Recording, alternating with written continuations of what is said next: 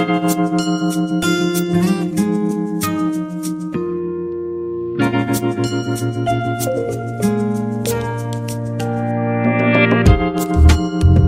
Msikilizaji, Kenya iko mbioni kufikia lengo lake la kupanda miti bilioni 15 kwa kipindi cha miaka kumi zijazo ili kuwafikia kiwango cha asilimia 30 ya misitu kufikia mwaka wa 2032. Hata hivyo, shughuli mbalimbali za binadamu zinatishia malengo haya, kwa mfano ukataji wa miti kwa ajili ya kutoa nafasi ya kuendeleza ukulima na ufugaji wa mifugo. Nchini Kenya, wataalam wa ustawi wa wanyama na mazingira sasa wanawahimiza Wakenya kupunguza matumizi yao ya bidhaa za wanyama kwa kile wanachokisema sekta ya nyama inachangia pakubwa mabadiliko ya tabia nchi kupitia ukataji miti unaotokana na ugeuzaji wa ardhi kwa ajili ya ufugaji pamoja na shughuli za kimazingira yanayohusiana na mashamba ya wanyama. Kwa kuangazia hili kwa kina, mwanahabari wetu Victor Moturi ametuandalia makala yafuatayo.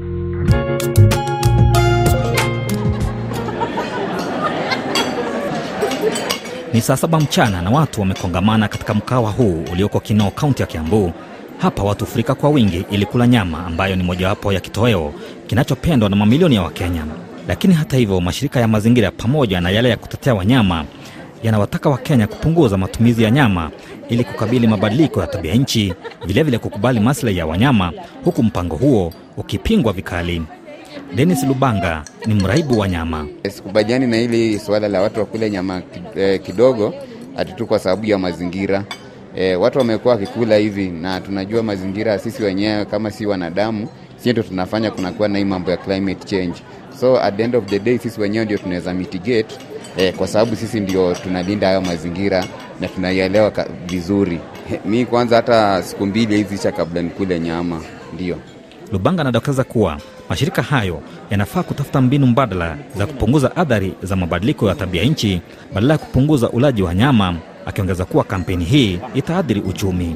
E, mi najua niko kwamba si pekee Mkenya mwenye anapenda kula nyama, na pia ukitazama vizuri, kuna watu wenye wanafanya kwa hizo maduka kama butcheries hivi, pia nao ni, ni, ni kama mali yao pa kutega uchumi. Kwa hivyo unaposema kwamba watu wapunguze ulaji wa nyama, naona pia inaenda kuadhiri sana haswa katika sekta ya uchumi. Kulingana na mashirika ya mazingira na yale ya kutetea maslahi ya wanyama, ulaji wa wanyama kwa wingi umechangia hitaji kubwa ya bidhaa hiyo, hivyo watu kuharibu misitu ili kufuga idadi kubwa ya wanyama kama vile ng'ombe, mbuzi na hata kuku, hatua ambayo imesababisha uharibifu wa mazingira.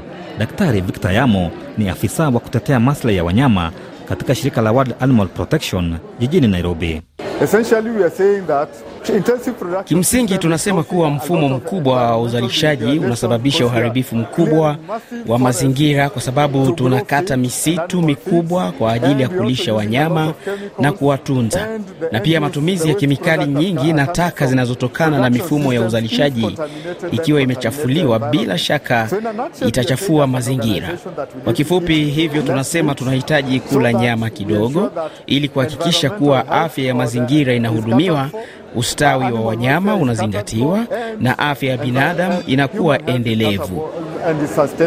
Yamo anadokeza kuwa mipango kama vile Eat Less Meat and Save the Planet itaimarisha kupunguza matumizi ya nyama nchini Kenya, hivyo kupunguza uharibifu wa mazingira unaotokana na ukataji wa miti kwa minajili ya kutafuta ardhi ya kufuga wanyama. This is a transformative campaign. Hii ni kampeni ya mageuzi inayolenga uthabiti wa mfumo wa uzalishaji na kuhakikisha kwamba wanyama wanahudumiwa na mahitaji yao yanakidhiwa. Hatua ya kwanza ni kuhakikisha kwamba wanyama wako kwenye mfumo wa uzalishaji na masilahi yao yanaangaziwa kwa kuhakikisha wanapata chakula na maji bora, mazingira mazuri na magonjwa yamedhibitiwa. Hayo yakijiri Wafanya biashara wa nyama wameonyesha wasiwasi wao kuhusu kampeni hiyo ya kuhamasisha watu kupunguza matumizi ya nyama. Kwa mujibu wa wafanyabiashara hao, hatua hiyo itasababisha mauzo duni, kukosa ajira, vilevile kuathiri uchumi. Kwa majina naitwa Meshak Macharia. E, nafanya Tagureti Butchery kwa, kwa jina hiyo butchery inaitwa Dinas. Hiyo haitawezekana, inafaa tu equalize. Kama ni nyama e, kwa kiasi kidogo, alafu miti, lakini inafaa tuzingatie wenye wana wafanyi biashara wanyama na bado tuzingatie bado mvua bado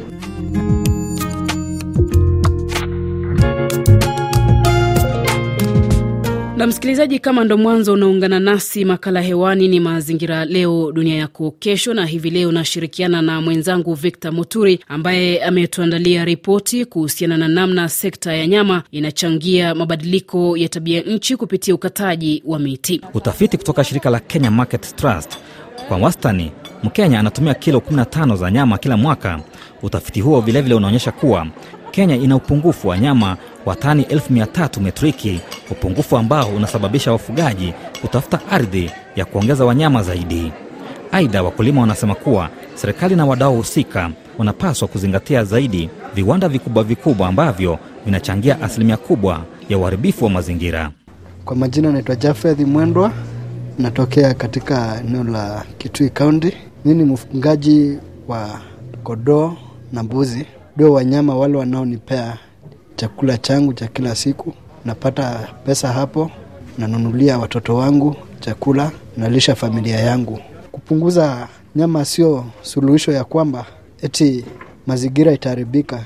Kama mimi nimetunza mazingira yangu vizuri sana, kwa vile kodoo na mbuzi hawahitaji ati mazingira yaharibiwe ndiposa wapate kukula.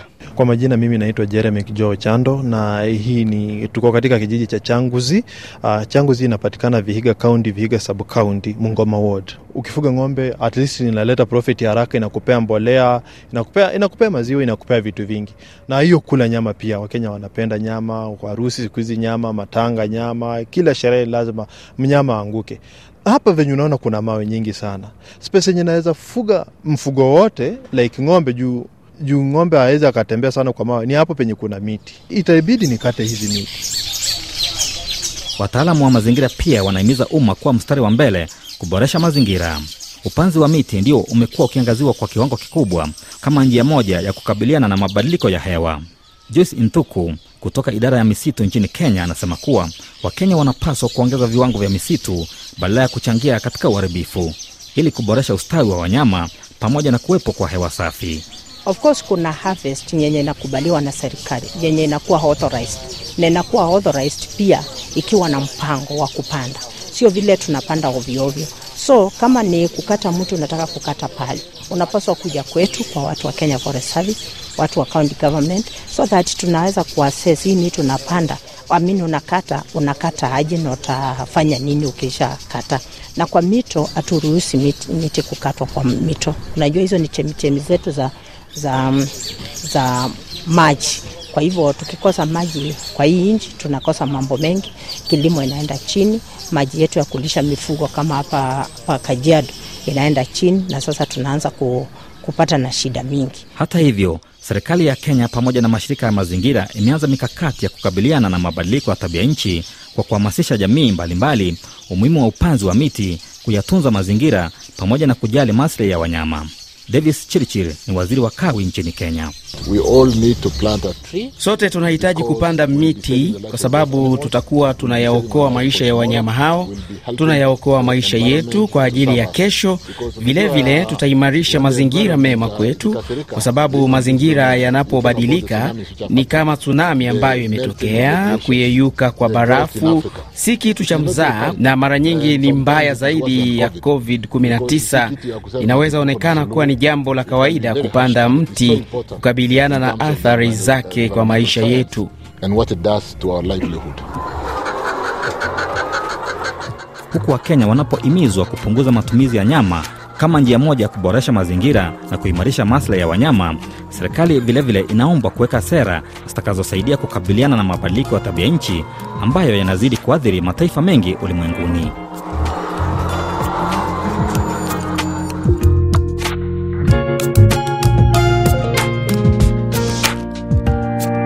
Na kufikia hapo msikilizaji, ndio natia kikomo makala ya mazingira leo dunia yako kesho kwa jumaa hili. Shukran kwa mwenzangu Victor Moturi aliyetuandalia ripoti ya leo. Hadi makala yajayo, jina langu ni Minslet Ijai.